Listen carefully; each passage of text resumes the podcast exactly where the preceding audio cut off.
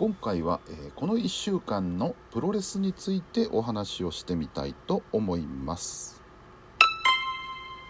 8月15日全日本プロレス後楽園ホール大会メインイベント6人タッグ30分一本勝負。諏訪間石川修司入江重弘組対宮原健とジェイク・リー岡林雄二組。20分56秒ラストライドからの体固めで諏訪間が宮原健人を抑えています、えーこの試合は青木敦メモリアルと題して行われまして青木敦選手、えー昨年の6月にですね、えー残念ながらバイク事故で亡くなられてしまったわけなんですけれども、えこの6人タッグ注目は団体外の2選手ですね、えまず赤コーナー入江重弘選手。この選手好きな選手でねあの人柄の良さが隠せない人ですよね。DDT の時代からあずっとファンだったんですけれども、えー青木選手とは非常に仲が良かったそうですね。そして、えー大日本プロレスの岡林雄二選手、えー岡林選手は、えー自衛隊体育学校で青木選手の後輩だったそうなんですね。まあこういう、えー青木選手ゆかりの6人で、えー6人タッグマッチが行われました。ちなみにこの日、えーセミファイナルでですね、えー小高勇宮本優子組対ザウスイザナギ組、えーアジアタッグ選手権が行われましてなんと、えー12分01秒イザナギが小高勇から勝利しております。王座が移動しました、えーゼウスイザナギ組が、えー第110代アジアタッグ王者ということになりました、えースーパーヘビーのゼウス選手とジュニアのイザナギ選手。ちょっとなかなかピンときにくいタッグチームではあるんですがこのイザナギ選手マスクマンのねイザナギ選手の、えー中の人のことを考えるとですね、えー歴史をたどって遡ってみればなるほどゼウス選手とはちゃんとつながってるわけですね。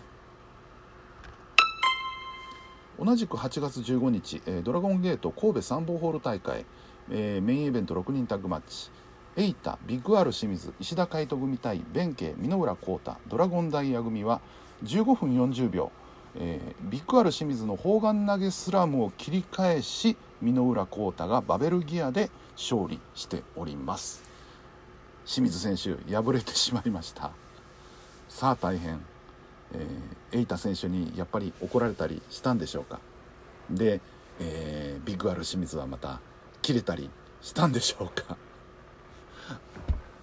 RED なかなか、あの先行きが不安なところですね。頑張ってほしいものです。8月16日新日本プロレスツインメッセ静岡大会。メインイベント6人タッグ30分一本勝負。高橋宏夢真田内藤哲也組対石森太一ディック統合イービル組。14分01秒。デスティーノからの体固めで内藤哲也がディック統合に勝利しております。えー来たる8月29日神宮球場大会でね、えー内藤対イービルの2冠戦が決まっております。で、えー高橋宏夢もイービルの2冠を狙ってましてでその高橋宏夢のジュニア王者に石森太一が挑戦をするというなかなか複雑な人間模様の新日本プロレスでございますがまあなんといってもバレットクラブあのコロナでね外国人選手が参加できないという状況の中、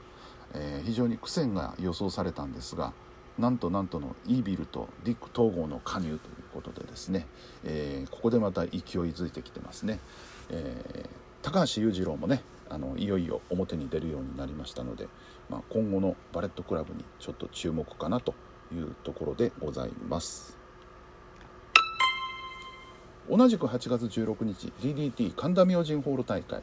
えーメインイベえーメインイベントタグマッチ20分一本勝負。上野勇気吉村直美組対大石誠。正岡潤組は18分22秒。片指固めで上野勇気が大石誠から勝利しております。DDT はね若い選手の伸びがすごいですね、えーこの日原島選手とか竹下幸之助選手はセミファイナルに出場してるんですがこの2人を抑えて、えーこのメンバーがメインを張ると、まあ、DDT もかなり攻めてきてるなという印象を受けます。8月20日プロレスリングノア後楽園ホール大会、えー、メインイベント6人タッグ30分一本勝負。塩崎豪中島克彦原田大輔組対杉浦隆桜庭和志和林組は25分21秒。サクロックで桜庭和志が塩崎豪からギブアップを奪っております。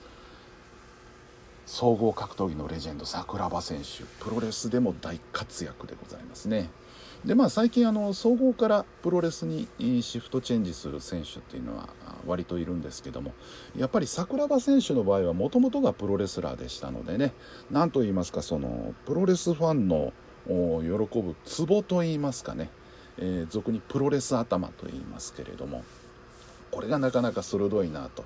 いうところがあります桜庭選手プロレスでも頑張っていただきたいものですね。えー、最後にこれ結果がまだ入ってきてないんですが8月21日、えー、新木場ファーストリングで大日本プロレスとプロレスリング01の合同興行が行われておりますこれなかなか面白い顔合わせですね。はい、えー、これも結果が楽しみなところです。えー、以上ですね、えー、この1週間のプロレスについてお話ししてみました、えー、女子プロレスなんかもねちょっと触れたかったんですけども、あの東京女子なんかはちょっとコロナの関係でね急遽、え試合が中止になったりなんかあのお客さんが入場した後で、え中止が決定したなんていうこともあったあれはスターダムかスターダムかな、うん、そういうようなこともあったようですなかなかえー、まだまだあプロレス興行厳しい時代が抜け出せないようですが各団体頑張っていただきたいと思います。というわけで本日は、えー、この1週間のプロレスについてお話をしました。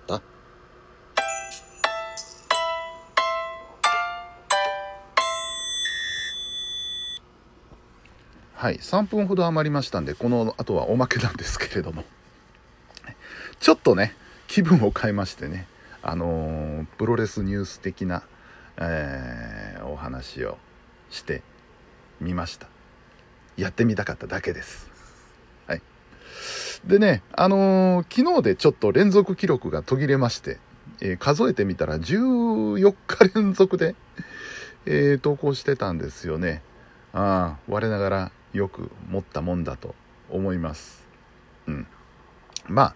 これからはね、またちょくちょく休むこともあるかもしれません。ちょっとしんどいなと思ったら、あのー、休むようにしますので、ぼちぼちなペースで、えやっていきますので、ぼちぼちと聞いていただければ嬉しいかなと思います。えー、まだ時間ありますが、今回はこれで終わります。